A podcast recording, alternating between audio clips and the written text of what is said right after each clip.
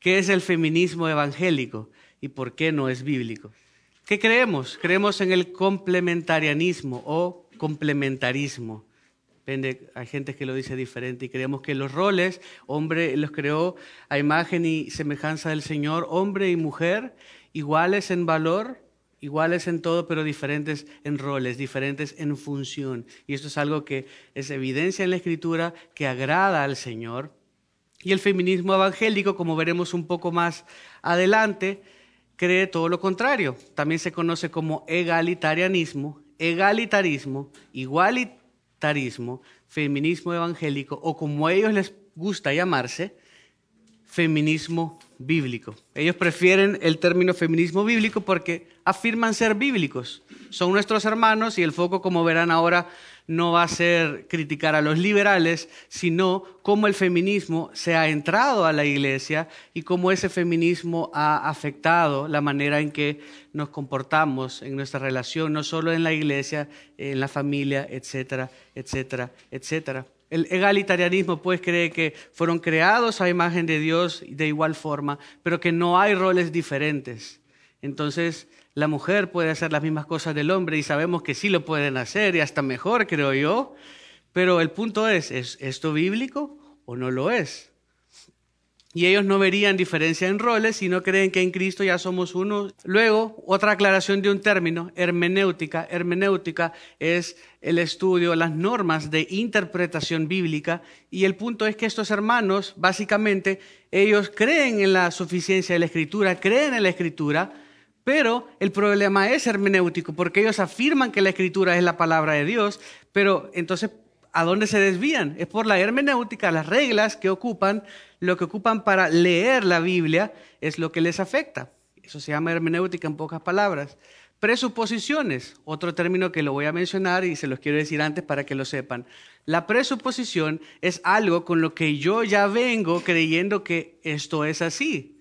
¿Qué pasa si alguien, eh, no sé, si veo un balón de fútbol, obvio, yo ya vengo ya con la presuposición que eso es para jugar fútbol, ¿no? Y puede ser que sea de cerámica y sea el adorno en la casa de un hermano, pero yo ya vengo con la presuposición que esa tengo que pegarle. Mi hijo ve una pelota y le tiene que pegar. Él ya presupone que eso se le debe pegar.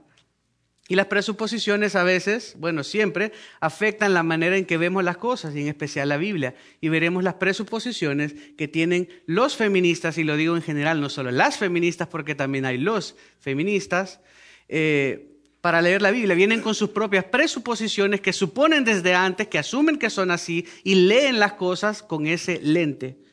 Un paradigma, también lo mencionaré, es algo que se cree que ya es de facto, que, algo que se cree que es de una manera determinada. Y también vienen con ciertos paradigmas.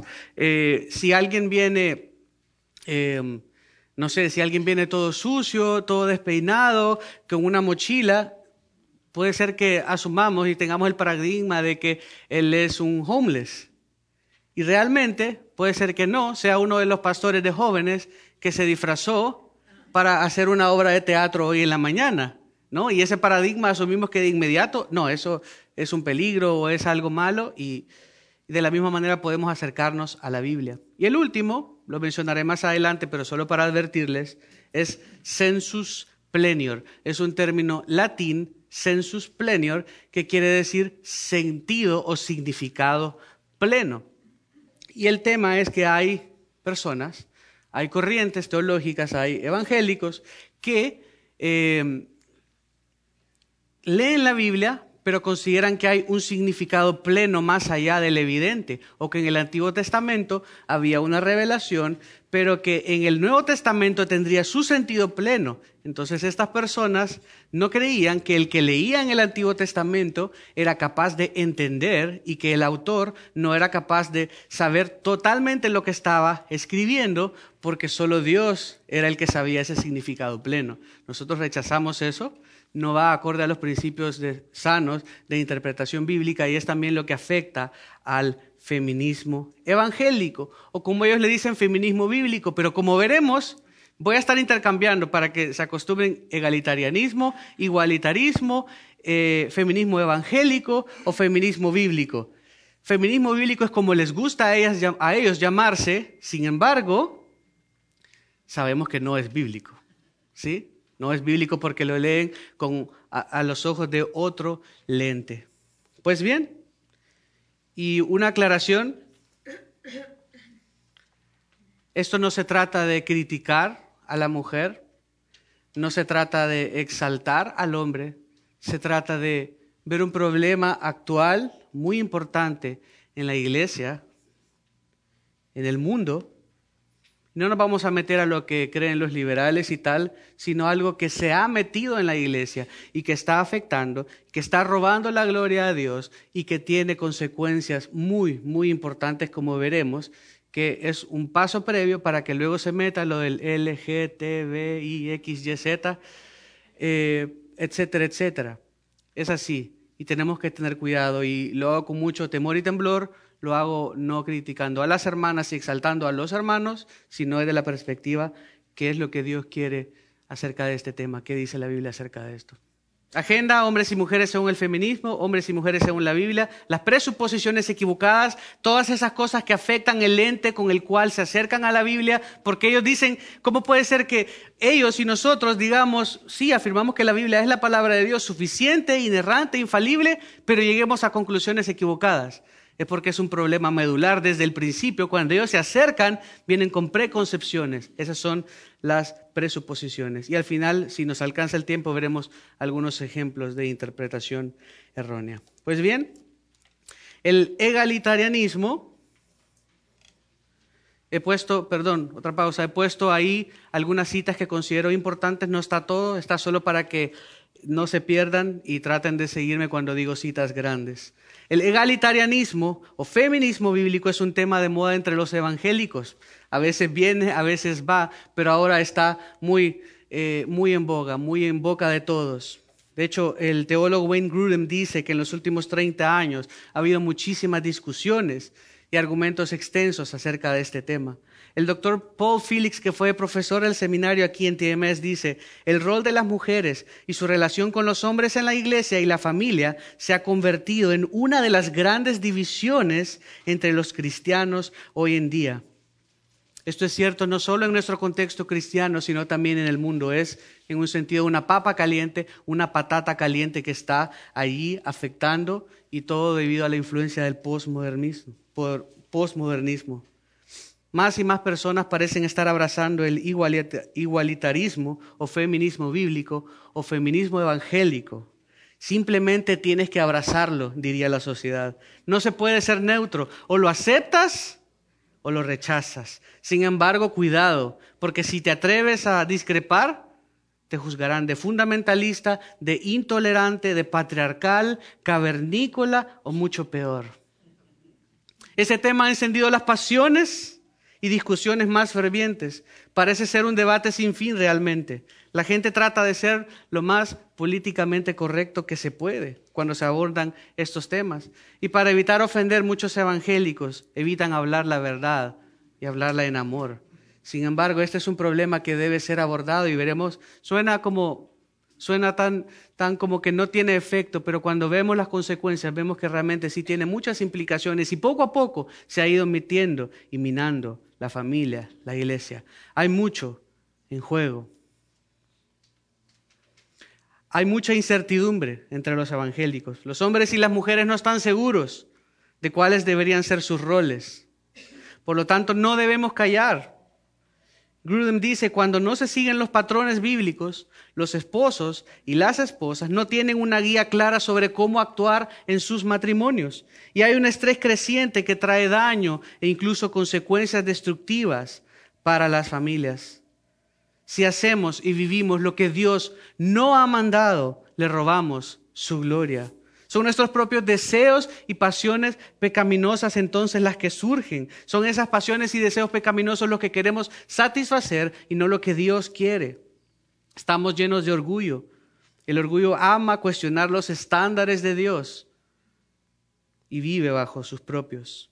Debemos defender la verdad. Su palabra es verdad. Los proponentes del egalitarianismo, del feminismo bíblico, están equivocados, como veremos. La siguiente frase lo resume mejor.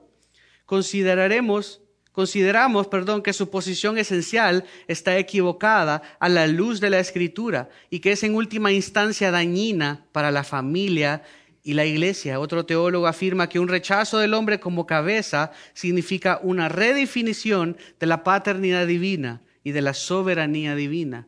Es algo serio. No es un tema de, de, niños, no es un tema de jugar, no es un tema de broma, no es un tema de opinión, es un tema serio. Pero ¿quién tiene la razón en este debate? ¿Quién está en lo cierto? ¿Es correcto solo porque la mayoría de las personas están de acuerdo en esto? ¿Porque se está convirtiendo en una norma? ¿Está mal debido a que las mujeres no pueden lidiar con las responsabilidades del hombre? Claro que no. Creo que todos lo sabemos, las mujeres son excelentes en todo lo que hacen. Son muy capaces, a veces más que nosotros. No es un tema de capacidad, no es un tema de calidad. Está mal porque simplemente no es bíblico. El egalitarismo, el igualitarismo, el feminismo bíblico, en contraposición con el complementarianismo, no es bíblico. Ese es el problema. La sociedad y todo lo que nos rodea hace creer que es un tema de justicia social. El liberalismo se ha apoderado también de la teología, se ha apoderado de la iglesia, ha entrado a nuestros templos y está afectando. Por eso con palabras muy sutiles estos hermanos dirán que creen en la inerrancia, que son ortodoxos, y sin embargo en la práctica, en cuanto a esto, no lo son. El egalitarismo no es otra cosa que feminismo disfrazado de religión. Sin embargo, para hacer justicia a nuestros hermanos que sí creen en la palabra de Dios, y creen en el Evangelio, a diferencia de los ateos liberales, es que ellos se llaman feministas bíblicos, a diferencia del feminismo que la sociedad afuera creería, porque consideran que no lo hacen por un tema de justicia social, aunque veremos que sí lo hacen y se basan en las experiencias, y que lo hacen más bien, dicen ellos, en base a la palabra de Dios. Ellos afirman tener una perspectiva alta de la escritura, una perspectiva importante de la escritura. Si ellos afirman ser fieles a lo que dice la escritura y sabemos que no es cierto, bueno, yo sé, ustedes lo sabrán pronto, entonces debe ser un problema hermenéutico, como hablábamos, de las normas de interpretación bíblico, de cuando se acercan, cómo leen lo que leen. Los feministas bíblicos interpretan la escritura usando sus propios lentes. ¿Qué pasa si yo me pongo en este momento, en lugar de mis lentes normales, unos lentes oscuros? Voy a ver todo de una manera más oscura y voy a pensar que hay menos luz de la que realmente hay. Ellos tienen sus propias presuposiciones, cosas que, con las que ya vienen, se acercan al texto y lo imponen y entonces sale otra cosa que realmente no es propósito de ese taller, de ese seminario, es por lo tanto explicar la hermenéutica del egalitarianismo y proveer una crítica formal a sus puntos de vista y principios antibíblicos. No son bíblicos. En última instancia, debemos recordar que no es una opinión, no es una perspectiva, no es un punto de vista lo que queremos defender o promover. No se trata de, eh, imponer lo que yo creo o lo que creemos como iglesia, sino lo que entendemos claramente que la Biblia enseña.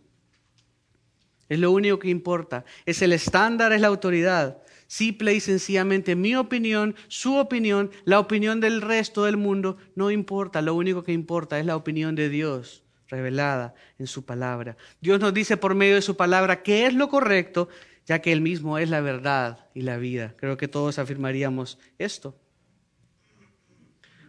hombres y mujeres, su identidad y su rol. Dios creó al hombre y la mujer. Todos los evangélicos afirmaríamos esto. Si Él los creó, debemos buscar conocer lo que Él tiene que decir acerca de ellos y no comenzar a opinar lo que pensamos que es bueno o en base a nuestras experiencias, juzgar al respecto. Tenemos que ver qué dice Él acerca del orden de la creación, acerca de los roles, acerca de su importancia es importante que entendamos lo que diga, lo que dice la Biblia, lo que afirma la perspectiva principal opuesta y por qué están sinceramente equivocados. Un entendimiento bueno, sano y bíblico nos ayudará a llegar a una conclusión que no solo sea impuesta, sino que ustedes puedan juzgar en base a la evidencia de la palabra de Dios y las otras evidencias que veremos de lo que ellos creen y tomar una posición al respecto también. Veamos entonces los hombres y las mujeres según el feminismo evangélico. Es necesario clarificar algunos conceptos, ya aclaramos otros, pero eh, para estar seguros. La mayor parte del tiempo la gente desconoce la terminología y puede caer en tanta palabrería y confundirse. Hay muchas categorías o subdivisiones del feminismo. Es muy amplio. El, espectro es, el espectro es muy amplio. Van desde el completamente liberal, que rechaza la escritura, hasta el conservador, que confía en la Biblia como la inerrante palabra de Dios. En este día, cuando yo use las palabras egalitario, igualitario, feminista, me refiero al lado del espectro que mencioné de último, feministas evangélicos con una perspectiva alta de la escritura. High view of scripture, le dicen en inglés, la traducción en español queda un poco no igual como es en inglés. Eh, Margaret Kostenberger es eh, una hermana que ha investigado mucho de este tema y ha escrito mucho de este tema, nos ayuda a entender más las diferencias, lo tienen ahí. Uno, por un lado están aquellos que ven la Biblia como promoviendo el patriarcado o el sexismo, se llamarían feministas o feministas reformistas, no reformados, reformistas. Y dos, por el otro lado están aquellos que afirman ver la Biblia como un testimonio inspirado de la gracia de Dios en Cristo. ¿Sería este un feminismo bíblico o el egalitarianismo? El segundo grupo es el que es eh, relevante para nosotros hoy. Los egalitarios prefieren, como les dije, el término feministas bíblicos. En sus propias palabras enseñan una sumisión mutua y por lo tanto oportunidades iguales para los hombres y las mujeres para servir tanto en la iglesia como en la sociedad.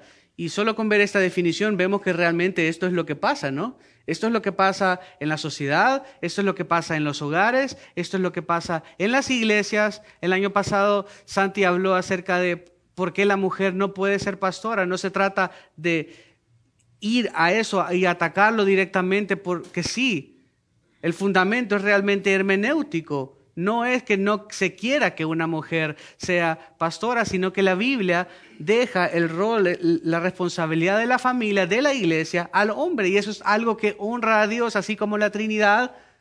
También hay roles diferentes, ninguno es, es, diferente en cuanto a importancia o en esencia, sino diferentes en cuanto a su rol, en cuanto a su función, y se someten el uno al otro voluntariamente es la misma idea que vemos en el matrimonio y al hacerlo de la manera que Dios quiere, tanto de el lado izquierdo como del derecho, tanto hombre como mujer, esto glorifica a Dios y trae a nosotros gozo y paz.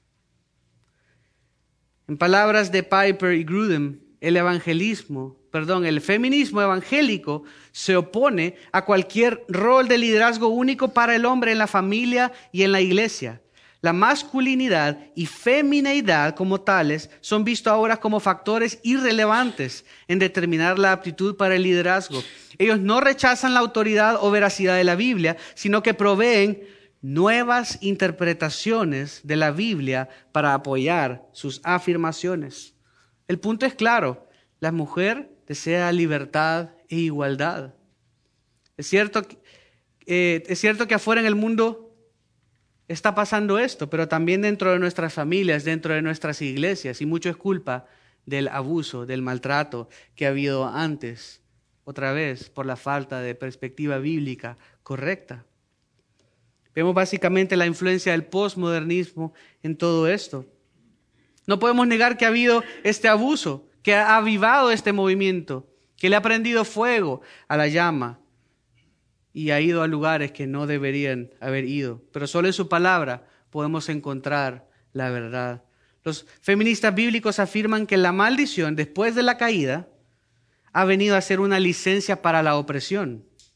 Ellos dicen, ah, es que los roles tal como están es como consecuencia del pecado, es producto de la maldición y realmente veremos que no lo es. Fue la diferencia en roles viene desde mucho antes de la caída. No es por el pecado, no es consecuencia. Sí se ha degenerado por el pecado y por la caída, pero no debe ser así. El relato de la caída es uno de sus favoritos para apoyar sus puntos de vista. Si usted habla con uno de ellos, ellos afirmarán esto. Lo dicen de esta manera, para que esta unidad sea efectiva en la práctica, es necesario restaurar a la bondad original las relaciones de servicio mutuo que la caída ha corrompido en una jerarquía. El veneno de la jerarquía ocasionado por la caída ha permeado las relaciones. Para ellos la sumisión fue debido a la caída.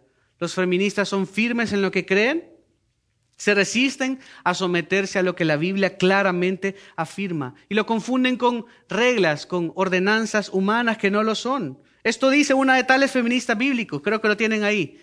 Recuerda quién eres. Eres una hija de Dios. Él es tu director. No necesitas ningún papa, ni obispo, sínodo, concilio que te diga lo que debes creer o cómo debes servirle. Todos somos sacerdotes y reyes delante de Dios.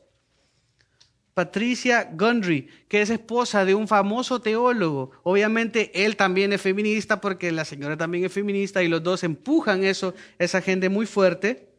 Argumenta así, las mujeres han estado atemorizadas de que son personas inferiores la declaración que ser inferior en posición no significa que uno es inferior en esencia no es convincente. Las analogías dadas como prueba no sustituyen adecuadamente los hechos. A muchas mujeres les parece que son de hecho inferiores y que son oprimidas justamente o que son tratadas de manera injusta por la iglesia. Claramente pierden el punto. Pierden de vista la gloriosa verdad que Dios ha establecido en su palabra presuponen su agenda, presuponen sus creencias, presuponen sus filtros para llegar a sus pensamientos y las conclusiones. Otra vocera clave de este movimiento escribe acerca de esto en su libro. Este libro está escrito desde el punto de vista, dice ella, de una perspectiva alta de la escritura. Y luego afirma lo siguiente, lo tienen ahí. Sin embargo, una perspectiva alta no debe encerrarse en un literalismo de madera. Al interpretar la Biblia debemos considerar la amplia variedad de estilos literarios empleados de tal manera que pongamos atención adecuada al uso de poesía, alegoría, parábola y literatura apocalíptica. También debemos estar al tanto de la necesidad de informarnos del trasfondo cultural del material. Adicionalmente, no necesitamos sentir que debemos tener las respuestas a cada pregunta difícil y debemos permitir interpretaciones alternas de la escritura en donde el texto no es claro para nosotros. Sin embargo, el resultado para aquellos de nosotros que afirmamos una perspectiva alta de la escritura, pero está diciendo que debe hacer interpretaciones alternas, ahí se está contradiciendo, eh, que afirmamos una perspectiva alta de la escritura es este. La Biblia es absolutamente digna de confianza, tanto para hechos objetivos como para la revelación de Dios. Si alguien solo le pusiera eso, suena bien, bastante bien, pero si uno sabe la presuposición que ella tiene, la posición que ella tiene y cómo sigilosamente va metiendo la trampa, uno lo puede identificar. Se puede olfatear entre líneas sus presuposiciones. Ella ha seleccionado sus palabras muy cuidadosamente. Una vez que conoces sus argumentos, sabrás por qué escogió las palabras que hizo, que escribió, perdón. Ellos no empiezan sus argumentos con la Biblia, nunca. La mayoría de los recursos consultados para este estudio que apoyan el feminismo bíblico comienzan con experiencias personales, comienzan con lógica, comienzan con filosofía u otras. Por ejemplo, esta autora confiesa abiertamente de manera práctica, perdón, manera poética, lo siguiente. Miren lo que dice. ¿Cómo se convierte uno en feminista? Mi experiencia de guerra por la que pasé sin involucramiento de la voluntad, mi experiencia de fe que había abrazado con mi voluntad se compromete positivamente. Al feminismo vine dubitativamente, con mucha turbulencia interna. Mis propias experiencias vinieron a ser más importantes que todo a medida que vinieron a ser el canal por medio del cual pude identificarme con otras mujeres, especialmente las que se les había privado más. Tomé la decisión de ir por la nueva carretera, enfrentar mi realidad y, al hacerlo así, enfrentar la realidad de las vidas de todas las mujeres. Para ser realmente bíblicos debemos empezar por la palabra de Dios y terminar por la palabra de Dios. Debemos aferrarnos a las escrituras y depender de ellas. Hombres y mujeres, según la Biblia, Veamos la parte divertida. Dios creó tanto al hombre como a la mujer. Génesis 1.27. Él los creó a imagen suya, a imagen de Dios los creó, varón y hembra los creó. No hay duda al respecto y todos estarían de acuerdo con ello. También en el versículo 28 es claro que el hombre y la mujer eran co-regentes, es decir, co-gobernadores. Dios dio a Adán y Eva la tarea de gobernar juntos sobre la creación. El capítulo 1 se refiere a la creación de Adán y Eva, pero no elabora acerca del orden, solo dice que fueron creados. No, elabora acerca de los roles o acerca de cómo Dios los hizo. Si fuésemos a basar nuestra teología solo en base a Génesis 1, entonces estaríamos inclinados a alinear nuestro pensamiento con el feminismo evangélico, con el así llamado feminismo bíblico, ya que en base al capítulo 1 no parece haber diferencia entre ellos. Ambos, Adán y Eva, debían gobernar la tierra. Por ende, podríamos afirmar que no hay diferencia alguna si solo nos basamos en eso. Podríamos asumir que ya que Dios los creó con responsabilidades iguales, son iguales y son perfectamente capaces de hacer cualquier tarea o cualquier rol.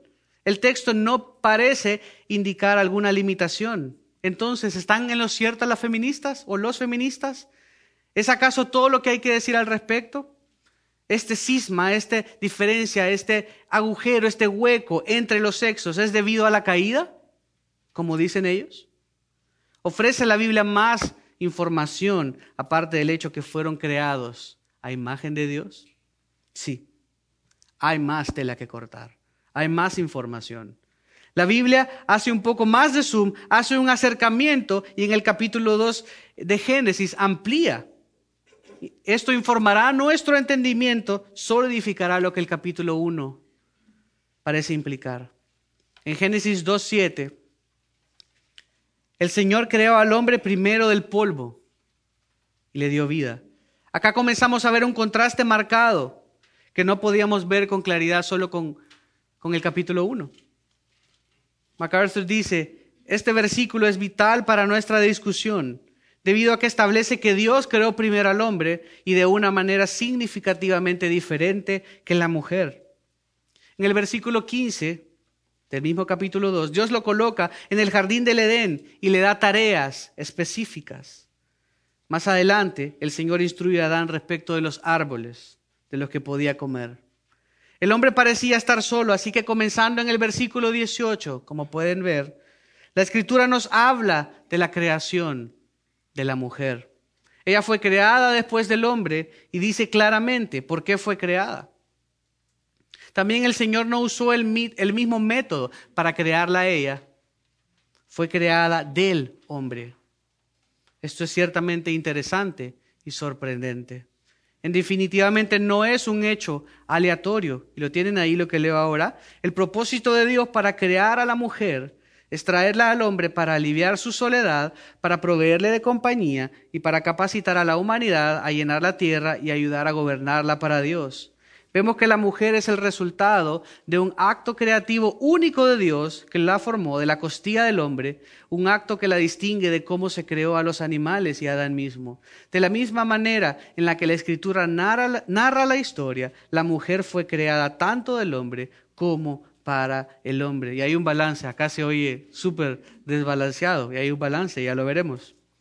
Solo de este relato podemos afirmar que hay diferencia en los roles no en su ser, no en su identidad, no en su valor, sí en su rol, sí en su función. El hombre fue creado primero y la mujer fue creada después. Eva fue creada del hombre. Lejos de ser un detalle incidental, esto tiene significado para las distinciones funcionales entre el hombre y la mujer.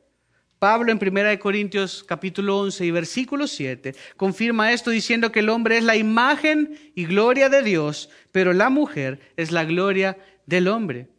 Él usa claramente el relato de la creación, el que hemos estado discutiendo atrás en base al capítulo 2 de Génesis, para afirmar al hombre como cabeza. Al mismo tiempo, él también afirma que son uno. Adán y Eva eran uno. Queriendo decir que no hay prioridades, que no hay preponderancia en ellos. Ninguno es más importante que el otro. Esto hay que tenerlo claro.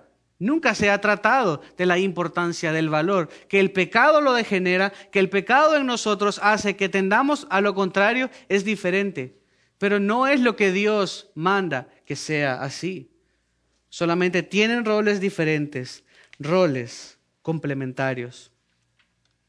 Eva era la compañía de Adán, su ayuda idónea, y ambos debían venir a ser una sola carne. Son vistos como uno delante de Dios, he ahí la corregencia de la que se mencionó antes. Todo esto no implica ni siquiera un ápice de diferencia en cuanto a importancia. No se trata de la importancia. El texto no tiene indicaciones, no muestra indicaciones de esto. El orden, proceso y descripción indican solamente una diferencia en rol, en función, no en importancia, no en relevancia. Dios no creó a Eva para ser superior a Adán. Tampoco diseñó, la diseñó para ser su esclava. Él les dio una relación perfecta. El hombre como la cabeza proveyendo de buena gana para ella y ella sometiéndose a él de buena gana también. Son vistos como uno ante el Señor porque son importantes para Él de la misma manera. El entendimiento bíblico de los sexos es que ambos fueron creados a imagen de Dios y que ambos deben tener y tienen un valor increíble en Él. Ningún rol primero o secundario es afirmado, primario, perdón simplemente son diferentes. En otras palabras, se complementan el uno al otro. Y en la práctica sabemos, ¿no? Que a pesar de que las mujeres tienen la misma capacidad de los hombres, realmente hay ciertas cosas en las que ellas lo hacen mucho mejor que nosotros y viceversa. Y la intención del Señor es que nos complementemos. Yo jamás podría hacer lo que hace mi esposa, siempre se lo digo es increíble y las mujeres son, son eh, más fuertes, creo que los hombres en muchos sentidos y son un gran apoyo para nosotros y nosotros debemos también serlo, ¿no? Amarlas, respetarlas, honrarlas. Esta es la perspectiva complementarianista que creemos, que no se trata de una, una etiqueta, se trata de lo que la Biblia enseña. La perspectiva complementarista es la perspectiva bíblica, es la posición bíblica, porque representa mejor la enseñanza simple, literal y directa de la Biblia en cuanto a los, sexos.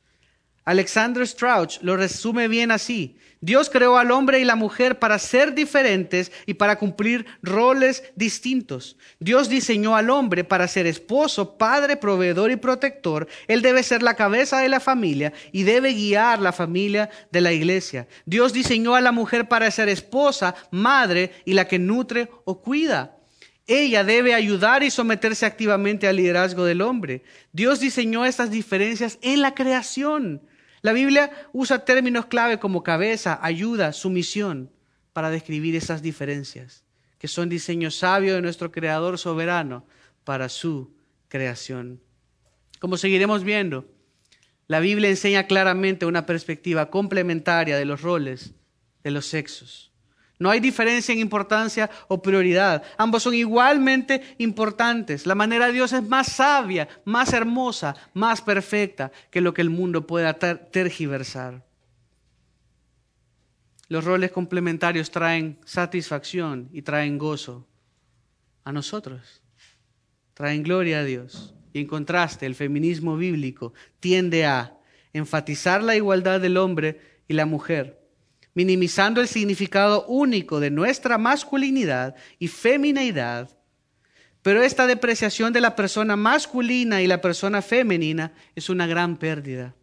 La consecuencia de esta confusión no es una armonía libre y feliz entre personas liberadas del estigma que acompaña a su sexo y que se relacionan en base a competencias abstractas. En vez de ello, la consecuencia y lo que ha sucedido con esto es que ha habido más divorcio, más homosexualidad, más abuso sexual, más promiscuidad, más torpeza social y más angustia emocional y suicidio que viene con la pérdida de la identidad dada por Dios.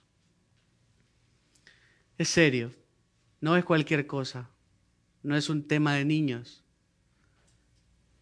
Lleva, nos conduce a un camino peligroso. ¿Ven por qué el liberalismo se ha metido en la iglesia?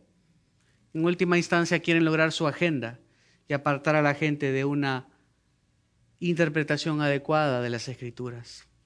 Las personas que abogan por este feminismo evangélico, feminismo bíblico como dirían ellos, difícilmente basan sus declaraciones, sus creencias o principios centrales en la Biblia.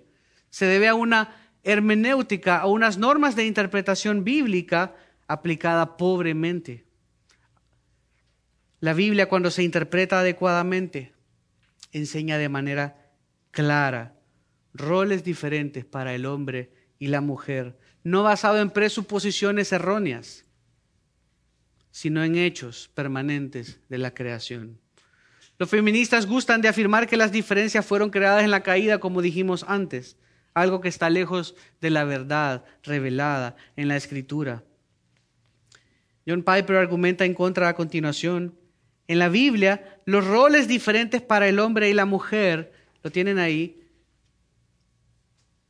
nunca tienen su origen en la caída del hombre y la mujer en el pecado, sino que a cómo eran las cosas en el Edén, antes que el pecado dañara nuestras relaciones. Los roles diferentes fueron corrompidos, no creados por la caída, fueron creados por Dios. Regresando al pasaje de Génesis 2, en los últimos versículos, encontramos que Dios creó al hombre primero haciéndolo la cabeza del matrimonio recién establecido. El matrimonio tiene una sola definición y es sancionado por Dios, la unión de un hombre y una mujer, Génesis 2, 23, 24. El matrimonio debe ser un pacto público, formal y reconocido oficialmente entre un hombre y una mujer. Explicando un poco más el concepto de cabeza, nuestro pastor John MacArthur comenta lo siguiente. El hecho que Adán nombró a Eva, un privilegio conferido a aquellos que tenían autoridad en el Antiguo Testamento, manifestó su autoridad sobre ella. Su relación original era tan pura y perfecta que su liderazgo sobre ella era una manifestación del amor hacia ella que lo consumía. Y la sumisión de ella hacia él era una manifestación hacia él que la consumía. Ningún egoísmo empañaba su relación. Cada uno vivía para el otro en cumplimiento perfecto del propósito por el que fueron creados y bajo la provisión y cuidado de Dios. Hay gente que tiene problemas a menudo con que la Biblia llame a Eva una ayuda idónea, una ayuda adecuada, como lo dice la Escritura. Ellos fallan en observar otras indicaciones claras del hombre como cabeza en el relato fundamental de Génesis. Si la creación original fue igualitaria, ¿cómo explicamos el hecho que hay indicaciones claras de la responsabilidad última del hombre sobre la humanidad?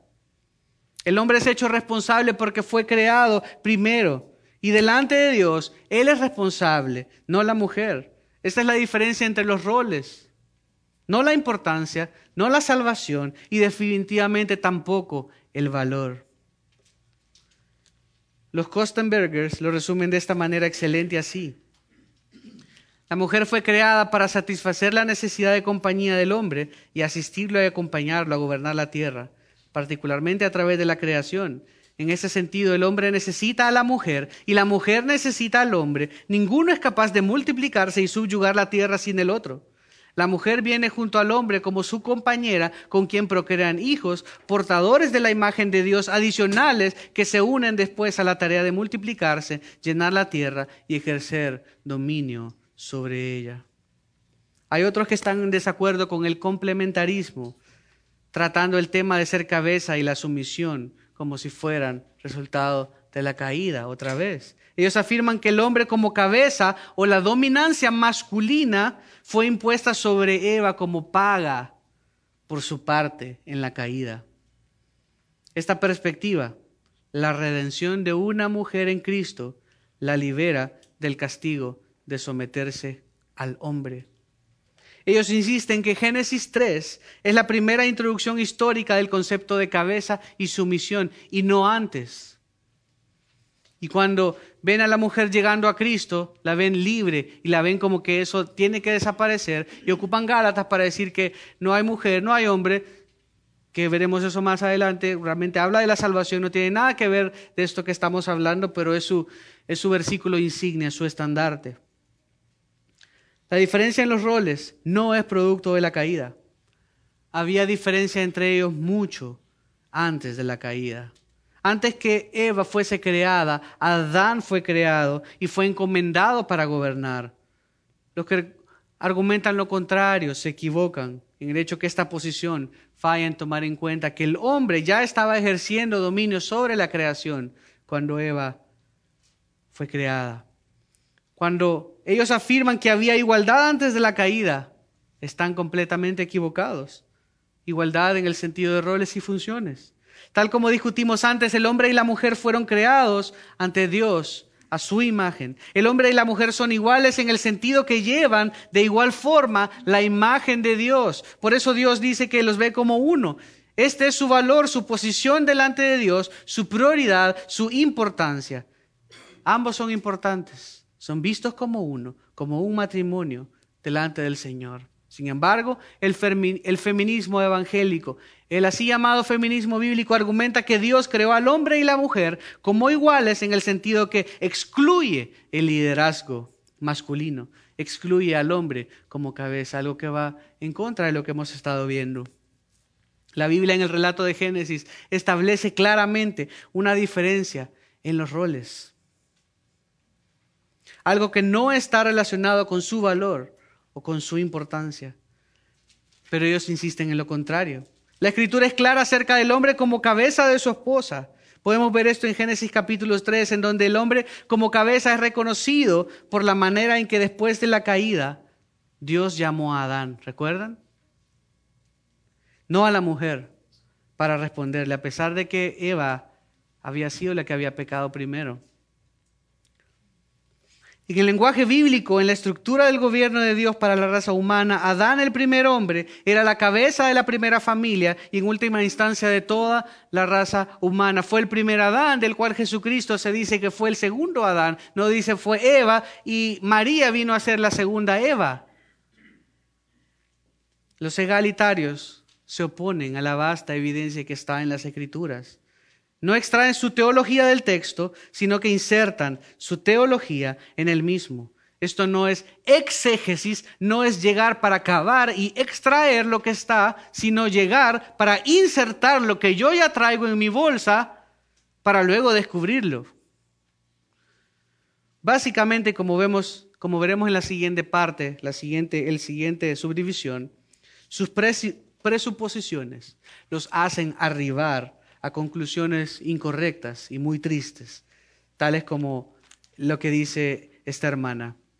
Si no tienes Génesis 1 para establecer la igualdad del hombre y la mujer en la creación, y si no tienes Génesis 2 para proveer el retrato de una sola carne en el matrimonio y los roles necesarios para que esto funcione, entonces tienes todos los ingredientes para cocer a fuego lento el malentendido y el resentimiento, tal como lo hay hoy en día.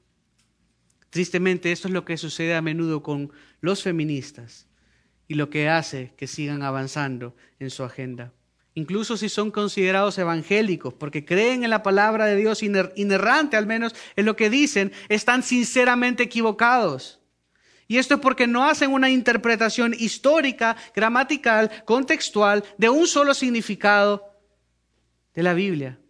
Sus paradigmas lo que ellos ya creen que es así, que es una caja que es así, informan su interpretación, presuponiendo entonces lo que quieren e interpretando la Biblia de esta manera.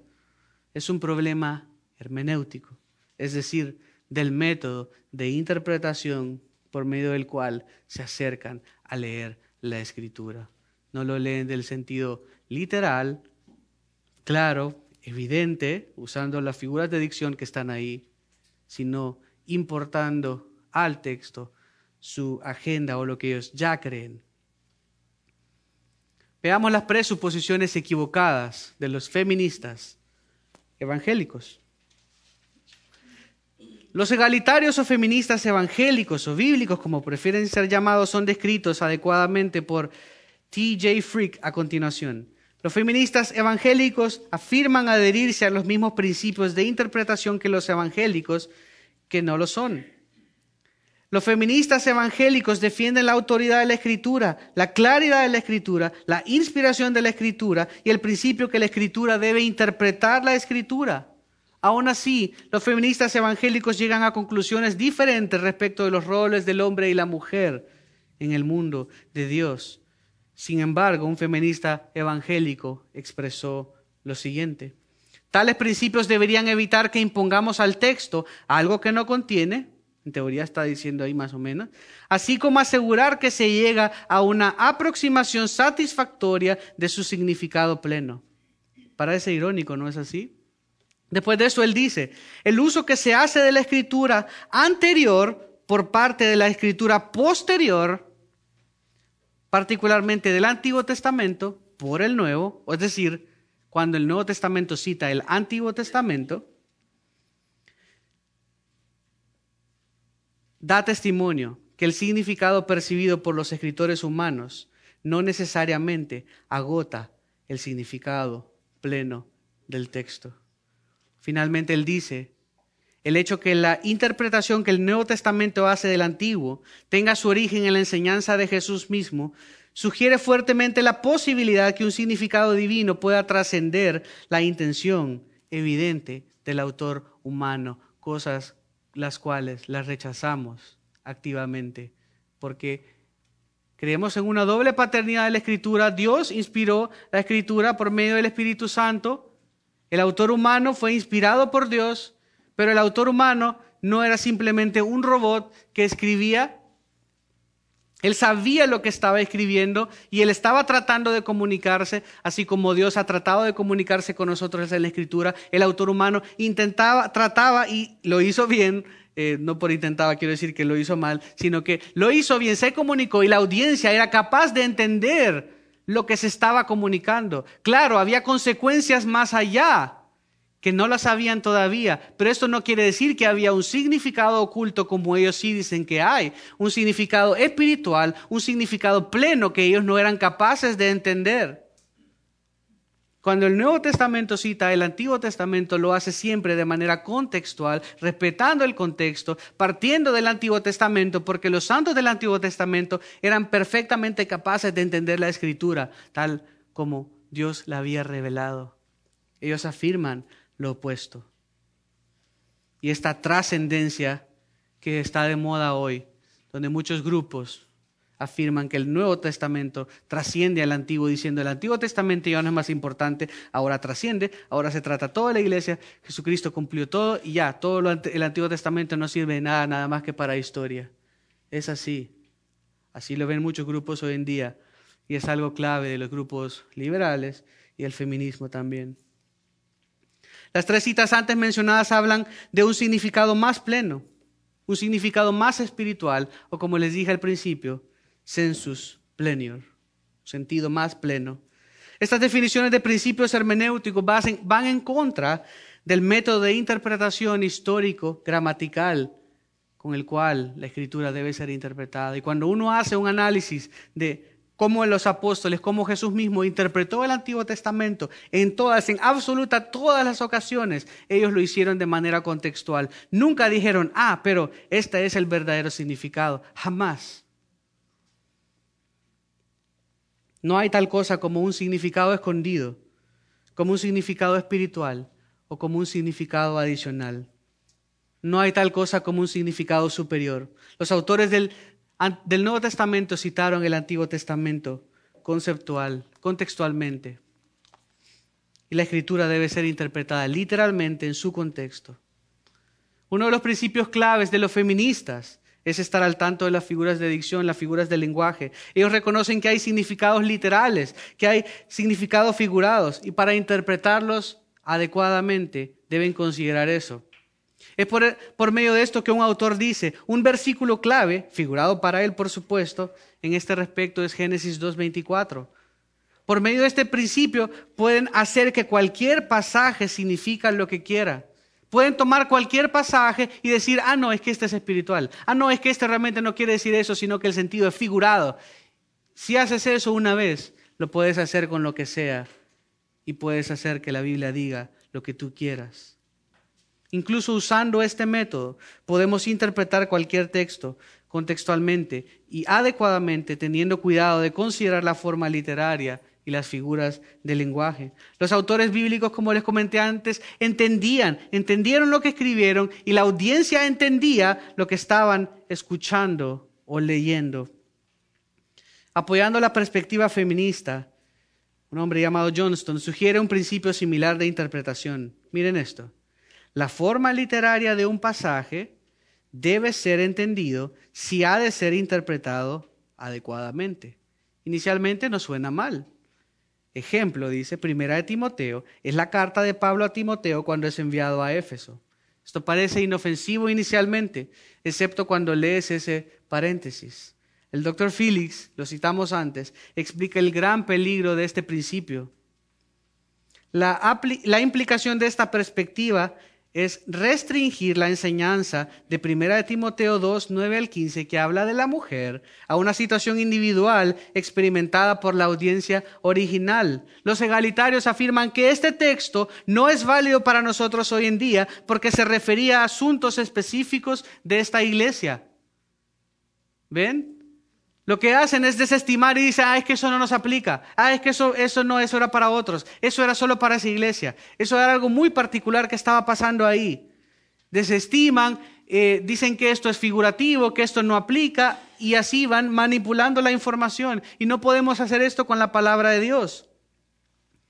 Otros afirman que debemos ser cuidadosos en identificar textos como descriptivos o como prescriptivos. Entonces, si algo no les gusta, ¿Qué es una prescripción médica? Algo que uno tiene que tomar, ¿no? Esa medicina tengo que tomarla. ¿Qué es una descripción?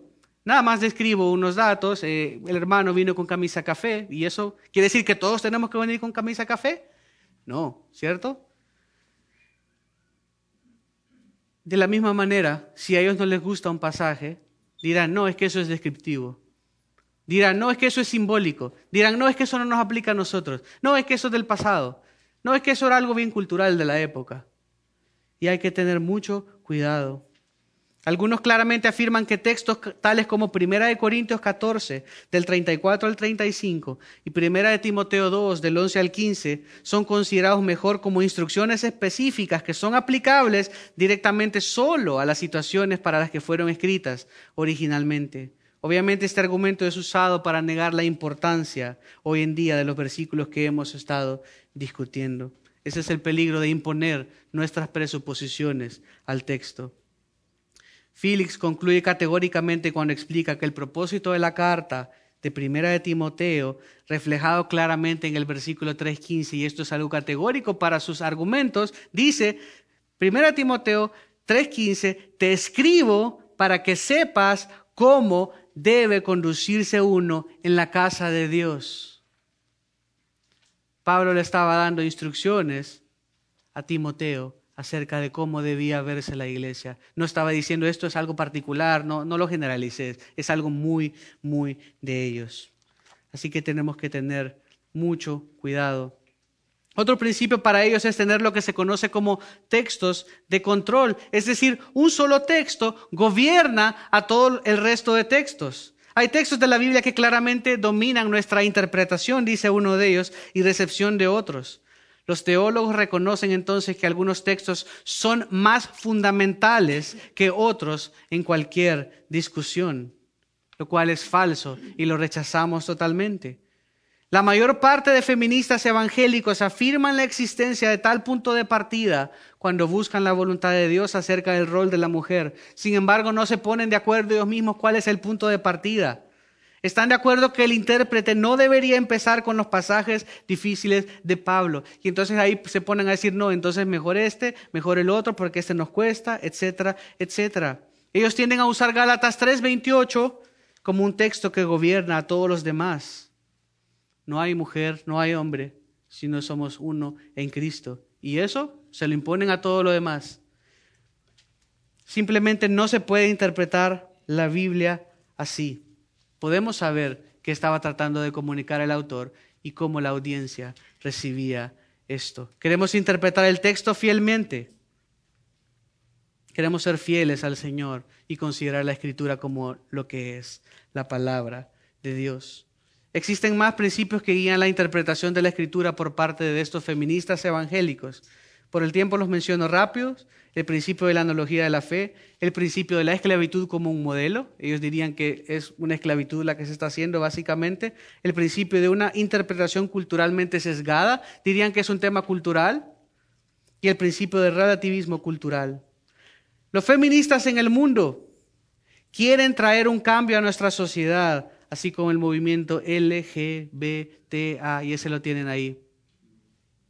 La tarea de la hermenéutica feminista hoy no es solo desarrollar y solidificar los principios por los cuales las mujeres se apropian de las buenas nuevas de la liberación del patriarcado y desarrollan historias y textos para proclamar estas buenas noticias. La tarea de la hermenéutica feminista es también establecer esta teoría de interpretación como normativa e indispensable para el entendimiento de la fe en seminarios donde se enseña interpretación en iglesias donde se predica las buenas nuevas. En otras palabras, en pocas palabras, la tarea de la hermenéutica feminista no es solo interpretar las buenas nuevas como buenas nuevas para las mujeres, sino que asegurarse que la memoria de esta interpretación no sea borrada de nuevo de la memoria colectiva de las comunidades de fe bíblica. Parece que incluso los feministas bíblicos quieren rechazar lo que Dios prescribe en su palabra, en la Trinidad, en su soberanía. Ellos quieren que todos acepten el cambio que proponen. Ellos tienen su propia verdad, pero sabemos que la palabra de Dios es la única y suficiente verdad. Hay dos ejemplos que quería mostrarles y voy a ir por ellos un poco rápido para ir concluyendo. Eh, Gálatas 3:28, no hay hombre ni mujer, lo hemos estado hablando básicamente el contexto de esto, de Gálatas en sí, está hablando de la salvación. No hay judío ni, griego, no hay esclavo, no hay hombre ni mujer. No se está refiriendo a la prioridad de un sexo sobre el otro, no se está refiriendo a que son iguales en, en valor o en roles, no, simplemente está diciendo en cuanto a la salvación. No podemos imponer un texto sobre todo lo demás, sino que debemos interpretar toda la escritura. Y el segundo, Efesios 5, 22 y 23 las mujeres estén sometidas a sus maridos y tal. Y les leo esta cita. Efesios 5, 21, 6 al 9 es un ejemplo del énfasis en las responsabilidades en lugar de los derechos. Comienza diciendo que deben someterse los unos a otros, porque ellos se enfocan solo en el 5.21 y se olvidan, ellos dicen deben someterse los unos a los otros y se olvidan del 22 en adelante. Pablo instruye a diferentes grupos respecto de sus responsabilidades los unos para con los otros. Esto es, les dice cómo deben someterse los unos a los otros. Las esposas deben someterse a sus esposos. Los esposos deben amar a sus esposas. Los niños deben obedecer a sus padres. No menciona los derechos de nadie. Él enseña a cada grupo sus responsabilidades. No podemos enfatizar un texto sobre el otro, no podemos imponer un texto sobre el otro, no podemos arbitrariamente decir, ah, es que esto es descriptivo, esto es prescriptivo, como hacen ellos. Hay ciertas normas para así hacerlo y para ayudar a identificar. Pero en conclusión, las mujeres quieren ser libres, quieren sentir que nadie las manda acerca de qué hacer y qué no hacer. Esto viene principalmente del abuso de los hombres en el pasado, la influencia del posmodernismo. En última instancia, me atrevería a decir que es orgullo, es pecado. Quieren decidir por ellas mismas y probarle al mundo lo que son capaces de hacer. Pueden hacerlo todo, pueden ser presidentas, pueden ser la mejor eh, representante de una corporación, lograr hasta más éxito que los hombres. Son muy capaces. El Señor las ha hecho con mucha eh, talento, mucha capacidad.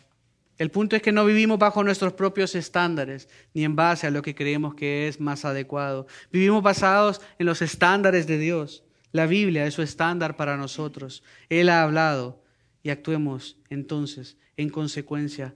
El movimiento de hoy hacia un egalitarianismo completo, en donde la igualdad se define en términos de uniformidad en vez de oportunidades iguales, significa una revolución en contra de la eh, autoridad de Cristo sobre su iglesia. Cristo y la iglesia no son iguales. Y esto es cierto también para el esposo y la esposa, para los padres y los hijos, en el sentido que sus posiciones en la estructura familiar no llevan la misma medida de responsabilidad y autoridad. Ellos son igualmente herederos de la salvación, igualmente preciosos a los ojos de Dios, pero eso no quiere decir que todos los miembros de una familia tienen dones y responsabilidades equivalentes. Con el surgimiento del feminismo moderno hemos perdido de vista la verdad bíblica que la vocación de la mujer es humanizar al hombre, no tener dominio sobre él o competir sobre él, que muchas veces ese es el objetivo de las feministas, al menos afuera, pero poco a poco se mete también en la iglesia. Es el probar que yo puedo ser igual que el hombre y superarlo. Y no ese es el rol del Señor, no hay felicidad en eso, como vimos, ha conducido a todo lo contrario. Quiero terminar con las palabras de eh, Wayne Grudem, que ha escrito mucho acerca de esto. Yo personalmente pienso que una razón por la que Dios ha permitido esta, esta controversia de masculinidad y feminidad que venga a la iglesia en ese tiempo es para que podamos corregir algunos errores, cambiar algunas tradiciones equivocadas y venir a ser más fieles a la escritura, en tratar a nuestras esposas y a, y a todas las mujeres con dignidad y respeto. El primer paso en corregir estos errores es estar completamente convencidos en nuestros corazones que las mujeres comparten igualmente con nosotros, son con nosotros, son coherederas, son corregentes con nosotros, tienen el mismo valor, la misma dignidad que pertenece a todos aquellos que somos hechos a imagen de Dios. Ninguno es superior que el otro, como el Padre no es superior al Hijo, como el Hijo no es superior al Espíritu Santo, pero todos se someten entre sí. Igual la Escritura nos manda a someternos los unos a los otros. Y hay roles, tanto en la familia como en la iglesia, que tienen el propósito de exaltar al que nos hizo. Es Él el que da las reglas, es Él el que manda, es a Él al que debemos dar la gloria. Es glorioso Brillemos para su gloria en todo lo que hagamos, en el trato con nuestra esposa, con nuestro esposo, para con los demás. Vivamos de una manera que sea agradable al Señor y de una manera que honremos lo que dice la Escritura. Y no, no importa lo que yo pienso. Cuando alguien te aborda y te diga qué piensas en este respecto, no, no importa. O sea, no importa. No querés escuchar lo que yo pienso o lo que tú piensas, sino lo que dice la palabra de Dios. Y la palabra de Dios es clara y es entendible sin necesidad de meterle cosas eh, afectarla o decir que esto sí, que esto no, que esto es figurado, que esto no y todo lo que hemos visto. Oremos. Gracias Señor por tu fidelidad, gracias por darnos la oportunidad de hablar de este tema en esta mañana. Gracias porque tú nos has creado a imagen tuya, Señor, que podamos ser portadores de tu gloria, que demos gloria a ti en todo lo que hagamos, Señor en el trato, cómo nos tratamos, cómo nos honramos los unos a los otros, cómo nos sometemos los unos a los otros y cómo nos amamos los unos a los otros.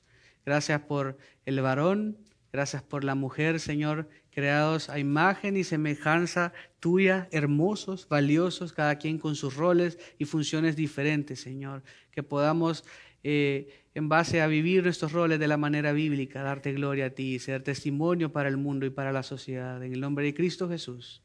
Amén.